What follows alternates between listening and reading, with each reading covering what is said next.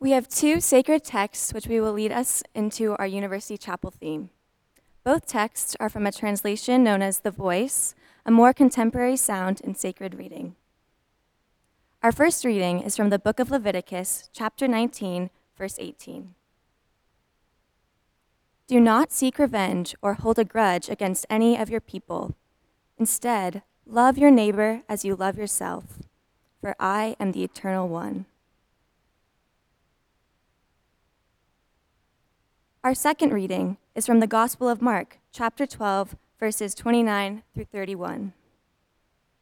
The most important commandment is this Hear, O Israel, the eternal one is our God, and the eternal one is the only God. You should love the eternal, your God, with all your heart, with all your soul, with all your mind, and with all your strength. The second great commandment is this love others in the same way you love yourself. There are no commandments more important than these. Here ends our readings.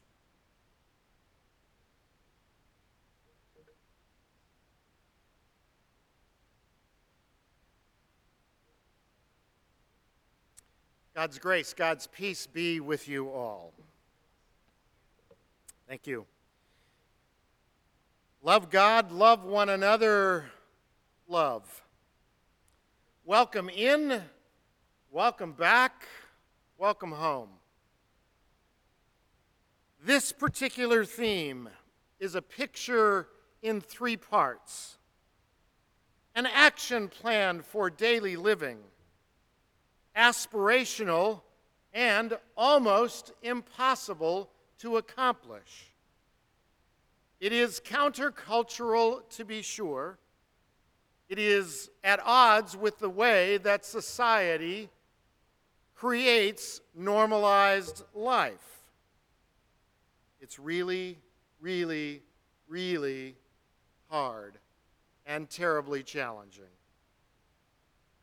University Chapel theme for 2017 2018 will use this three word phrase to help us in a deeper understanding of God's love for us, our action plan of loving one another, and if all of that might be a little too sweeping, then we will find comfort in the action of simply loving.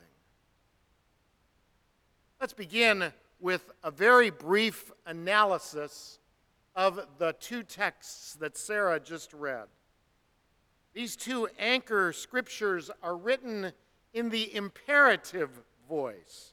That is to say, that these are not optional clauses when considering God's relationship with us. These are not incidental phrases, casual, take it or leave it phrases. Do it if it feels good. Do it when you feel like being nice. Do it because it will look good on your resume. These are the essential core convictions of the faithful, grounded in one word love. This striking imperative is so sweeping that both rabbinical scholars and Jesus regard these imperatives as the greatest commandments. Love God, love one another as you love yourself. Love. But be mindful.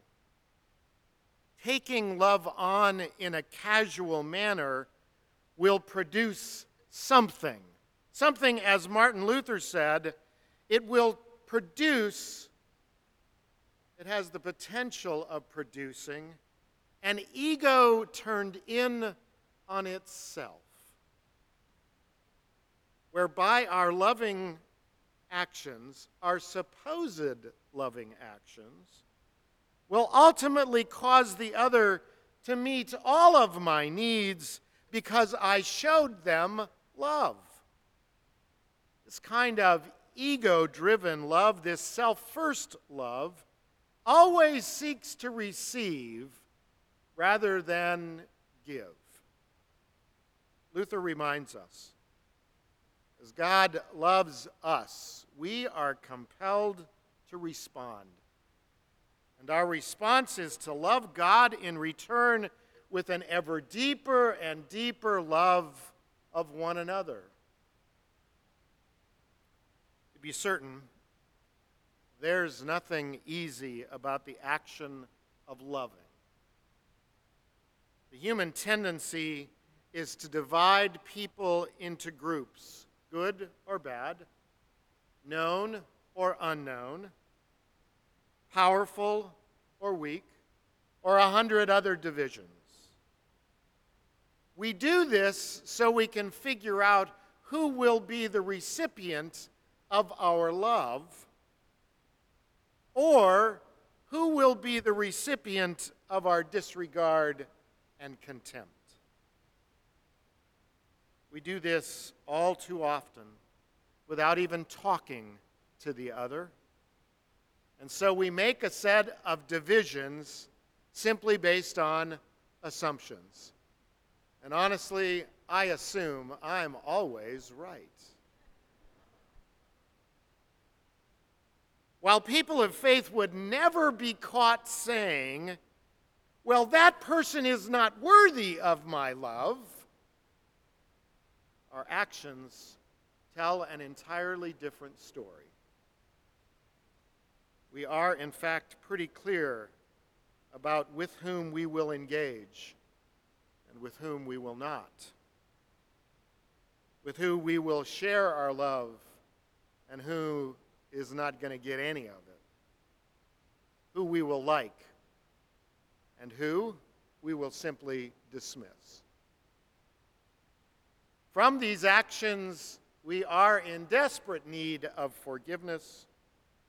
And from these actions, we need a course correction.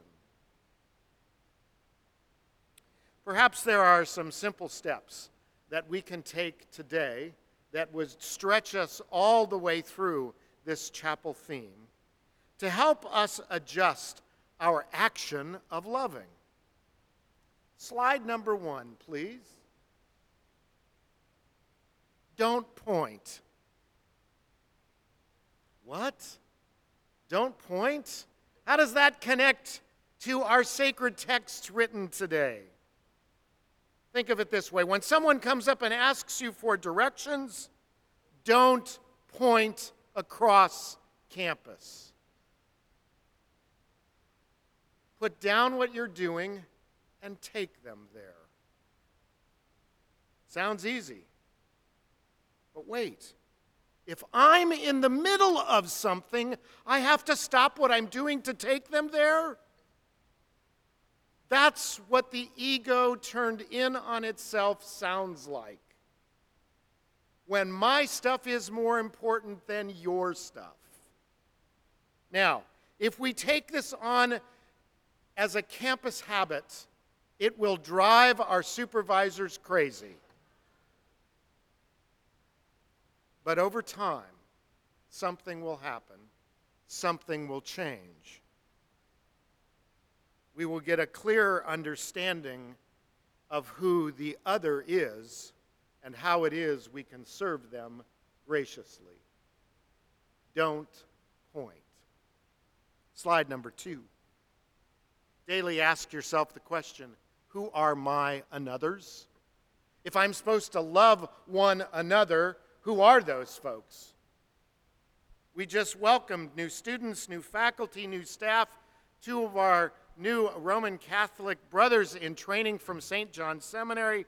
Might all of these categories be for a time our anothers? In need of our welcome, our care, our appreciation, our visit, and indeed our expression of love? I think so. Love in this chapel context will be a verb action word and a sincere reflection of how God's love for us shows up on our hands, in our head, in our hearts, on our feet.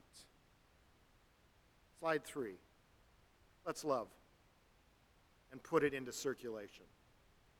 Amen.